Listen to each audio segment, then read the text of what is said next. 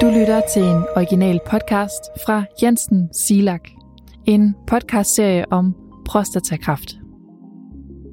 Hej og velkommen tilbage for nogens vedkommende. Det her er tredje episode af en miniserie om at leve med prostatakræft, både som mand og som pårørende. Men bare fordi det er tredje episode, kan du sagtens lytte videre og gå tilbage til de andre episoder, der handler om henholdsvis det første chok, og hvad man gør, når man får en diagnose, der hedder noget med kræft, eller gå tilbage til den anden episode, der handler om behandlingsforløbet og om at navigere i livet, når sygdommen vågner af sin dvale. Eller du kan lytte videre, for altså, denne her episode, du lytter til lige nu, handler om kærligheden og intimiteten, når sexlysten ryger. Og så handler den også om at skrive sit testamente. Men for at starte episoden ordentligt, skal du med tilbage til 1976. Altså, dengang Danmark oplevede en lang, tør sommer, dengang Steve Jobs stiftede Apple Computer, og dengang den danske myndighedsalder blev nedsat fra 20 til 18 år. Med andre ord, vi skal langt tilbage i tiden. Og det skal vi, fordi Åh, oh, ja, vi mødte hinanden i Aalborgs natteliv. Vi er nordjyder begge to. Ja, ja. Vi mødte hinanden i Aalborgs natteliv. Ja. Og så, øh, ja, så har vi holdt sammen siden. Ja, 75, 76 var det. Ja, fordi Richard og Karin fandt hinanden på dansegulvet til tonerne af datiden tit som Gasolins Hvad gør vi nu, lille du? og Abbas Dancing Queen. Eller, det forestiller jeg mig i hvert fald. Detaljerne fra den gang er udvisket, men det er kærligheden ikke. Og det ved jeg med sikkerhed, fordi jeg har besøgt parret i deres røde murstenshus lidt ude for Bjerringbro.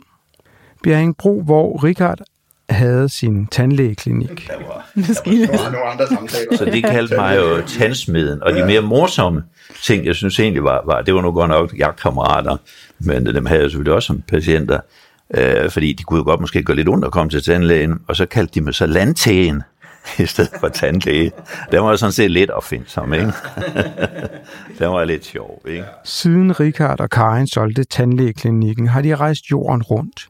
De har været på den tibetanske højslette. Det var en tur, hvor vi kørte i tog øh, op over den øh, tibetanske højslette.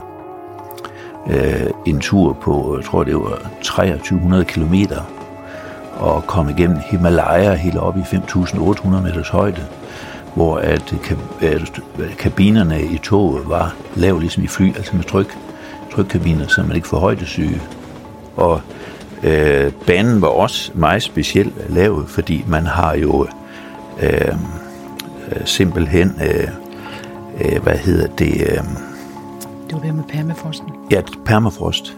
Øh, det vil sige, at da de byggede banen, øh, så var man nødt til at lave opbevare eller opretholde permafrosten omkring de der betonkonstruktioner, der ligesom bærer banen. Så der har man lavet små kølehuse omkring, der simpelthen køler jorden ned stadigvæk. For om sommeren, så, så bløder det op et stykke ned, og så kunne det jo skride. Så der de har set leopardsæler og spækhugger på Antarktisk. De har oplevet Bali, og jeg har rigtig meget andet. Og hvis vi skulle have det hele med, ville det blive en rigtig lang rejsepodcast, i stedet for en historie om at leve med den uhelbredelige prostatakræft, som Richard fik konstateret som 65-årig, og som har tæret på kræfterne de sidste 8 år. Men altså, vi kan jo ikke øh, køre på det niveau, det kan andre jo heller ikke i vores alder. Altså, sådan ja. er det, jo, det skal man jo også tænke på. Det er jo ikke bare sygdommen, der gør det. Altså, ja. Der er begrænsninger. Men, men altså, de sidste ture, vi så har været på, hvor vi har været syge, eller hvor jeg har været øh, få diagnosen, og mm. Karin har også sine øh, udfordringer, det har så været krydstogter. Fordi altså, det er det der med, at jeg føler, at jeg, jeg egentlig gerne vil vende nærheden af toilet. Mm. Og der kommer du til en ny land, en ny by øh, hver morgen, så er du et nyt sted. Øh, fra morgen til aften kun, altså det er så kun et øjebliksbillede af det land, du lige kan nå at se på det døgn. Men øh, jeg synes, det er en god måde at se tingene på. Vi er også ved med hurtigruten fra Bergen til Kirkenes. Det med at se tingene på en god måde er parret virkelig god til. Og det er åbenlyst, at Karen og Richard supplerer hinanden, både i livet og i samtalen. Og det der med at snakke om tingene, som de er, er noget, de fleste med prostatakræft oplever på et eller andet tidspunkt er nødvendigt. Øhm, der er også noget, kan man sige, at der øh, påvirker øh, samlivet. Altså det er jo den øh, manglende seksuelle evne, som øh, man får ved at, at få behandling. Det er, at en ting er, at øh, rejsningsbesvær, eller man kan slet ikke gøre noget for noget som helst øh, i den retning op at stå. Men også det, at sexlysten er væk. Og det vil sige, at øh, seksuelt, jamen, der tænker jeg måske som en syvårig i dag.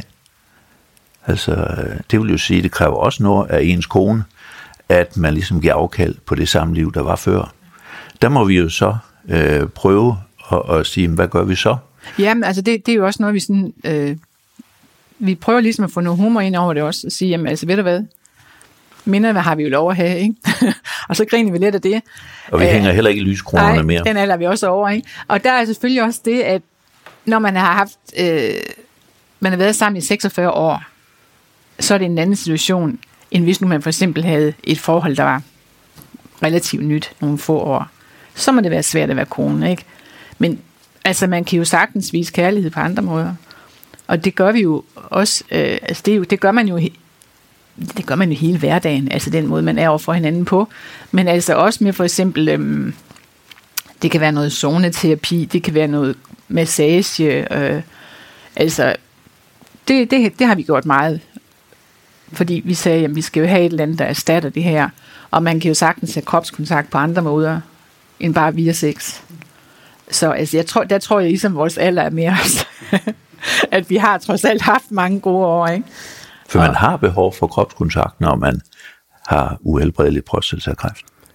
Det med at opleve rejsningsbesvær og manglende sexlyst er ikke et problem, Richard har patent på. Det er han ikke alene om. Og en af dem, der møder de her emner, der hurtigt bliver til tabu, er Kirsten Stevenson. Kirsten, som jeg tidligere har kaldt sygeplejerske Kirsten her i podcasten. Hun arbejder med uhelbredelige prostatakræftpatienter og deres pårørende. Både øh, mangel på øh, sex, lyst og evne er jo et, et, et stort øh, tabu, og rigtig mange prostatacancerpatienter mister i hvert fald øh, evnen og en del af dem også lysten til sex. For en, en del, det er jo så mest dem, der bliver opereret, men, men der kan også være andre, der bliver inkontinente. Og inkontinens, altså urininkontinens, er også et tabubelagt. Noget, man helst holder for sig selv. Ja, det, er, det er et rigtig stort tabu begge dele. Og det er jo Michael ikke Borg har som læge beskæftiget sig med prostatakræft de sidste 25 år, og så har han som sygeplejerske Kirsten set sin del af patienter. Det er jo ikke sjældent en, en mand, som får den her diagnose stillet relativt tilfældigt. Han er måske, hvor han selv synes på toppen af livet, både arbejdsmæssigt og, og på alle måder, og så pludselig på 14 dage, så man, har man fået en kræftdiagnose. Man skal gå med blæ, sove med blæ og tisse lidt i bukserne, når man, og, og man kan ikke længere øh, have et ordentligt seksuelt liv og sådan noget. Så, så det tager en meget drastisk drejning på kort tid, og, og noget, som man ikke lige måske heller sidder og, og fortæller alle omkring sig til den første familie kom sammen. Så, så, så det er voldsomt bestemt. Men, men oplever så, når man sidder med, med manden og ægtefælden ved de første indledende samtaler, som der desværre ikke er ret mange af, og de er også relativt korte, man skal have den her ubehagelige besked, øh, man skal også høre lidt om, hvad er konsekvensen ved behandling. Øhm, og så sidder man alligevel og har kræften det er kræften, der fylder så meget, og det er at skulle overleve. Man siger, jamen vi, vi er her for at redde liv, ikke for, altså seksuelt liv, det har vi jo haft i mange år, det klarer vi os også uden. Og, men der kommer en hverdag bagefter, når man så finder ud af, at det med kræften, det er så ved at være over, men livet ønskes jo tilbage igen. Og skal man bringe et andet tabu i spil, så vil det være, altså det man mister, det mandlige kønshormon, så mister man jo dels det drive, den energi man, og lidt vildskab, man fik dengang man fik hormonet som teenager, og kunne alting, det bliver jo trukket væk nu, plus lidt mere til, så man kan faktisk få sådan en næsten sygelig træthed, hvor man ikke rigtig kan enten at sidde i en sofa og blive ked af det hvor, og hvor aktiv og øh, aktivitet og, specielt fysisk aktivitet er det allerbedste medicin til det. Og en anden ting er, altså alt, i alt så kan man miste øh, mandigheden, fornemmelse af at man en, en rigtig mand, og, og det er jo heller ikke noget, man sådan, synes er sjovt rundt at fortælle højt og lavt. Så, så det, er, det hænger sammen med, alt, med det, som vi øvrigt snakker om her. Ikke? Så alt i alt så er det en hård behandling at få. Ja. Nu skal vi ikke tage pipet helt fra dig, dig som lytter. Men vi vil heller ikke pakke tingene ind. For som historien med Richard og Karen mere end antyder, er prostatakræft en sygdom, man kan leve med, men er den uhelbredelig, kan man selvfølgelig ikke leve med den for evigt. Ja, men nu har jeg så også selvfølgelig levet med det i otte år, og jeg kan jo se derinde, altså som hvad statistikken siger, altså hvis man har uhelbredelig prostatakræft, øh, jamen øh, så, så siger man, skal man øh, faktisk være glad, hvis man lever 10 år. Selvom man som Karin og Richard satser på at bryde statistikken, så ja. Man bliver jo konfronteret med døden. Det ved vi jo alle sammen, vi skal. Men den, den kommer ind på en anden måde. Tanken. Tanken om, at der er et punktum. Fordi jeg kan jo også mærke, at altså, man, man bliver øh, sværere og sværere. Altså den der muskelmyopati, eller hvad man nu kalder det. Altså, den tiltager jo. Så øh, du bliver sværere og sværere, og kan mindre og mindre. Og nu har vi også nogle skove og så videre, så på et tidspunkt skal vi altså til at og, og, og gøre op og så sige, hvad skal vi af dem med? Vi har et sommerhus, og vi har det her. Her er også meget godt vedligehold. Der er meget træværk, der skal vedligeholdes. Så på et tidspunkt, så må vi jo til at gøre op med at reducere øh, i det, vi har, og så måske få solgt øh, skovene, og så opgive at gå på jagt og, og stoppe det. Øhm, men sommerhuset, det beholder vi. Det ja, er fordi meget det, det, det er sådan en Og vi er også glade nok for at bo her, og nu har vi så lavet rhododendronhave. Vi har faktisk en, næsten 500 rhododendroner herude. Og det vil sige, at når først det etablerer, så er det nemmere at vedligeholde. Mm. Så vi har egentlig meget lidt at holde øh, rent havemæssigt. Mm. Så øh, på den måde er, er, er det jo blevet øh, betragteligt nemmere, kan man sige, at bo i. Der er så stort hus der, der skal gøres rent. Der har vi så en rengøringshjælp, der kommer. Vi har også en vinduespusser, der kommer. Så, så må vi jo fremover betale os for at få mere hjælp. Fordi jeg har det skidt med, og der er også mange, når de så får sådan en diagnose, så, så, så siger man, at nu skal uh, vi skal med det her. Nu skal konen ikke sidde, når jeg nu dør, så skal hun ikke sidde i sådan et stort skrumlet hus, og så skal vi have øh, et lille rækkehus i Bjergenbro, eller øh, hvor det er, hvor hen. Men øh, altså, den tanke har vi ikke, synes jeg. Men vi er også bevidste om, at selvfølgelig kan det ikke blive med at gå, med at have så meget at holde.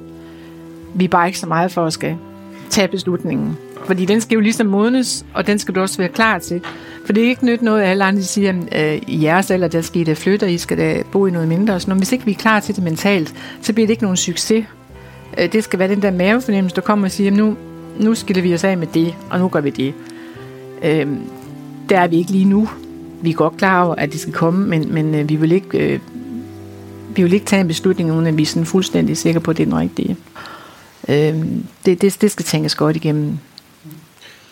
Altså, livet bliver sat i perspektiv. Virkelig. Altså, det er noget med, det der sådan før var nogle bagateller, som man kunne puste op til nogle kæmpe store issues, og ja, man holdt op. Altså, man, man får lige sådan et vink med en vognstang om, jamen altså, høj, du behøver ikke at gå op i alle de her bagateller, selvom man selvfølgelig meget ofte gør det igen igen.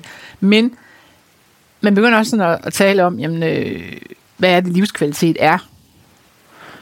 Og det kan måske godt ændre sig lidt, hvad livskvalitet er, når man får sådan en melding der. Altså om at bruge livet fornuftigt, bruge det ordentligt. Øh, sørge for at, at få øh, nogle gode ting ind i hverdagen hver dag.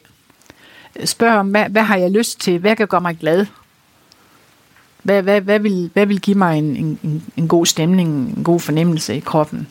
Altså sådan noget, øh, synes jeg, vi er blevet lidt bedre til at, at, at tage op, altså foretage os nogle ting, altså gå til nogle koncerter og gøre, gøre nogle kulturelle ting. Altså vi har altid færdes meget i naturen, og det har gjort rigtig, rigtig meget godt for os. Det gør det stadigvæk, fordi det er jo det her med walk and talk, ikke? Altså det sker jo meget, når man kommer ud i naturen, og øh, det giver også noget ekstra energi og, og, og for eksempel også øh, gå både i skoven og ved vandet. Men, men altså, det, det, for at vende tilbage, så er det jo noget med, at man bliver jo konfronteret med døden. Og det ved vi jo alle sammen, vi skal. Men den, den kommer ind på en anden måde, tanken. Om at vi er her kun på lån tid, og livet er bare et splitsekund. Og vi kan gøre rigtig meget selv for at, at præge vores liv til at blive bedre. Ikke at, at, at gå op i de her små ting, som man før kunne bruge mange tid på at, at lave til nogle kæmpe problemer. Og så finder man ud af, at det er det egentlig slet ikke. Og så skal vi jo vælge. Hver dag er jo et valg. Ikke? Altså man kan jo vælge at være glad, og man kan vælge at være sur hele dagen. Men man kan også sige, at altså, det skal blive en god dag det her. Og det prøver vi at gøre. Få bedst muligt ud af dagen. Ja. Men altså, det er da en ommelding, fordi før jeg fik diagnosen, der var vi parat til. Okay. Altså, jeg må jeg nok sige, parat til, at vi skulle have mere skov, ikke? Vi skulle have mere jagt og, og alt det der, ikke? Og øh, så kom den her diagnose. Fra den ene til den anden, så parat til at sælge det hele, ikke? Altså, altså bremsen blev jo ligesom sat i. Det, der, der er virkelig sat en bremse ja. i, ikke? Altså nu tænker vi, nu skal vi reducere, ikke? Reducere, reducere. Og det er jo ikke spor sjovt, og skal lige så tænke, nu skal du endnu mindre på et tidspunkt, ikke? Du skal med din skove, hvad med den 16. maj, når bogjakken går ind? Du ikke kan komme afsted. Altså, jeg vil jo godt nok sparke noget i bladene, ikke? det må jeg sige. Øh, det, er, øh, det er... Altså, vi har ligesom valgt at sige, vi bliver hængende her, så længe vi kan. Mm. Så er der nogen, der siger, hold op, I skal flytte, mens I kan flytte, og så videre. Ja, men ved du hvad? Altså, hvis det går ud over vores mentale helbred, at vi kommer i noget, som vi egentlig ikke bryder os om, så tror jeg ikke, det er livskvalitet at sidde og sige, vi skulle aldrig nogensinde have solgt det hus, vi skulle aldrig nogensinde have gjort det. Så må vi prøve at minimere og prøve at begrænse ja, og jeg indskrænke tror, man, jeg og tror, man vil få det dårligt af at komme endnu mindre, det vil jeg ikke kunne trives med, det er jeg bange for. Så vil jeg hellere bæres herfra.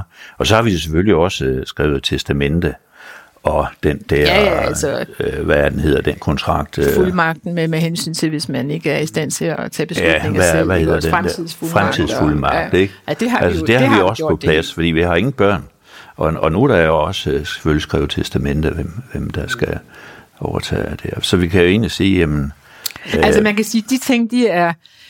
Øh, de kom jo ligesom op øh, meget mere aktuelt, og det blev først skrevet efter diagnosen kom. Det burde man jo faktisk have gjort for mange, mange år siden. Mm. Og det har vi da sådan øh, haft lidt øh, ja, frem og tilbage. Du var ikke så meget for, at vi skulle det, og ah, kan vi ikke lige vente, og der må jeg det der må jeg da presse på, og sige, ved du hvad, det har egentlig ikke noget med diagnosen ja, at gøre. Der var gerne god i den sammenhæng der. Fordi vi kan altså også falde ned med flyveren, når vi skulle ud og rejse, og vi kan også køre galt i bilen, og så står der... Og vi har nogle venner, hvor vi har set, det går rivende galt, ikke? Når det ikke er skrevet. Men, men det, tog, altså det tog tilløb, og jeg har forsøgt en del gange over årene, men det er blevet skrevet, og så var det en lettelse for dig, også fordi du fandt ud af, jamen, hvor var det nemt at gøre. Det er nemt at gøre, du kan faktisk gøre det over internet. så er det simpelthen bare net. Så. Og jeg synes selv, at det var en meget, meget rart for mig, at det blev skrevet ned.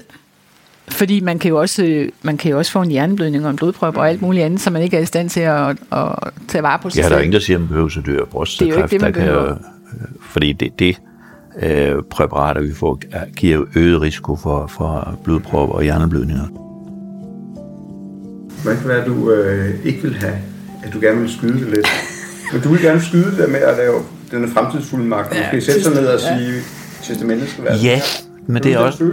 Jamen, det er rigtigt. Det er svært, fordi det er jo, øh, det, er jo det, man har og så videre. Man, man tænker på, men det hele skal jo gøres op, og, og hvem skal have hvad, og, og, og jeg synes, det var en grim tanke. altså i sig selv. Altså det, det var skal... i hvert fald en, der var svær ja. at tage hul på for dig. Jeg ja, det må jeg sige. Jeg det må jeg sige. Ja, det, det har jeg svært ved. Jeg kan egentlig ikke rigtig beskrive, hvorfor, men... Øh, øh, Jamen, det giver da godt. nej, nej, det er bare sådan overordnet. Altså, jeg tror, mænd er jo nok mere tilbøjelige til at sige, jamen, det, det er ikke nu, det er på et andet tidspunkt. Og, og jeg laver mange små sådan, svingerne. Hvordan kan jeg nu lige få det skubbet ind? Fordi prøvede på den ene eller anden måde, ej, vent nu lidt, og det er jo, ej, hold da op, det er om lang tid. Og Jamen også testamenter og sådan Det er da ikke nu, og altså, det er nu bare værd.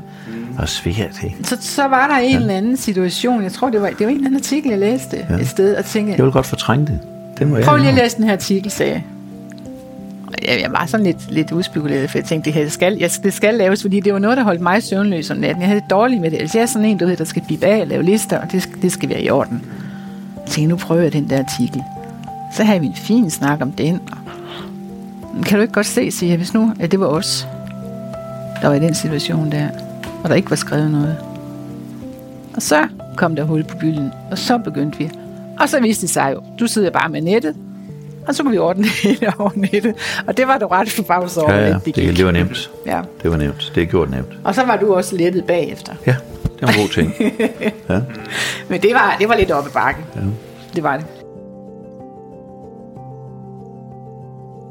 Men jeg vil da håbe, at den sidste tid altså bliver uden øh, smerter. Det er jo det, man ligesom øh, nok måske mest tænker på, at, at øh, det forløb, øh, det ikke bliver med store smerter. Øh, for så, så må, vil, vil jeg egentlig sige, at så vil jeg hellere egentlig dø af en øh, stor, kraftig hjerneblødning, end at man ligger der med, med smerter fra 10 store knoglemetastaser, fordi det kan gøre afsindigt ondt, øh, har jeg hørt og hvor man ligger, hvor det er så fremskridende, som nu kender vi en, der den måde, han døde på. Altså skrumpede jo helt ind og kastede op, kunne overhovedet ikke have mad i maven, ikke? Altså, det synes jeg var et trist forløb, og han ville ikke på noget hospice og sådan noget. Han ville altså dø hjemme, og, og, og det må jeg så sige, det har jeg også egentlig mest lyst til. Øh, men øh, bare det forløb, at man måske øh, kan få noget... Øh, øh, smertestillende, der, der kan tage det der, hvis man, man når dertil. At der kan tage de værste grimme smerter der, for knogle smerter kan være grimme. For på et tidspunkt, så er der jo ikke mere, der virker. Så virker kemoterapien jo ikke, og så er der ikke noget, der virker. Så får man at vide, nu er der ikke mere at gøre. Og, og, og så kan du jo tage hjem, og, og så må det jo så køre ind til, at du, du dør. Men øh, det synes jeg egentlig, vi, vi er afklaret med, altså øh, hvordan at, at øh, det skal være. Men jeg vil helst, jeg vil helst ikke på noget hospice og sådan noget, hvis det kan undgås. Det kan selvfølgelig også gå sådan, at øh, hensyn til pårørende, at man er nødt til det for ligesom aflaste dem, at det ikke bliver for øh, belastende at have en, en syg mand liggende i en sygeseng øh, i huset. Men der tror jeg også, det er vigtigt, at man, man så igen siger, øh, det behøver ikke lige at, at være som postekræftpatient, at man har den oplevelse der. Det er jo generelt, tror jeg, de fleste af os alle sammen, vi vil jo meget gerne, at når vi skal herfra, så går det hurtigt. Og det må meget gerne gå rigtig hurtigt. Det er jo det der, den der kamp øh, mellem liv og død.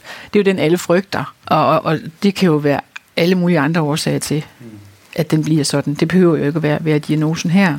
Det er jo sådan i al almindelighed at man har det sådan. Men igen, det er meget vigtigt, at man får, man får talt om det, og, og kommer ind fra den vinkel også.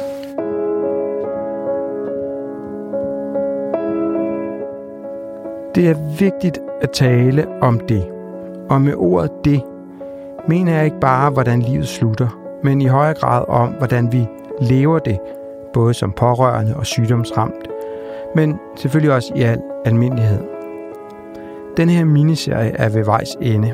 Husk lige at abonnere og følge podcasten i din podcast-app, du lytter fra lige nu, så kan det være, at der kommer en ny historie på et senere tidspunkt. Hvem ved? Det sidste ord får læge Michael Borge, der helt nørdeagtigt fortæller, hvad der sker med cellerne, når man får prostatakræft. Det er efter rulleteksterne, som kommer lige her. Podcasten, der udgives af Jansen Silak, er produceret af podcastbyrået Her Her. Til rettelæggelse og redigering, det er Anders Guldberg med hjælp fra Annette Lilleøre, Sara Solo, Anne Ladegaard og Kasper Møller. Tak for medvirken og faglig sparring til professor og overlæge Michael Borge, sygeplejerske Kirsten Steffensen. Mere råd og viden, både for dig som patient, men også for dig som pårørende. Det findes blandt andet på de unge prostatadrenge, som du finder på Facebook, Kraftens Bekæmpelses hjemmeside, Propas Patientforeningen. Den har en række tilbud til dig, som for eksempel FC Prostata, der er sjov motionsfodbold. Tak for nu, og her kommer Michael Borge og de sidste ord i serien.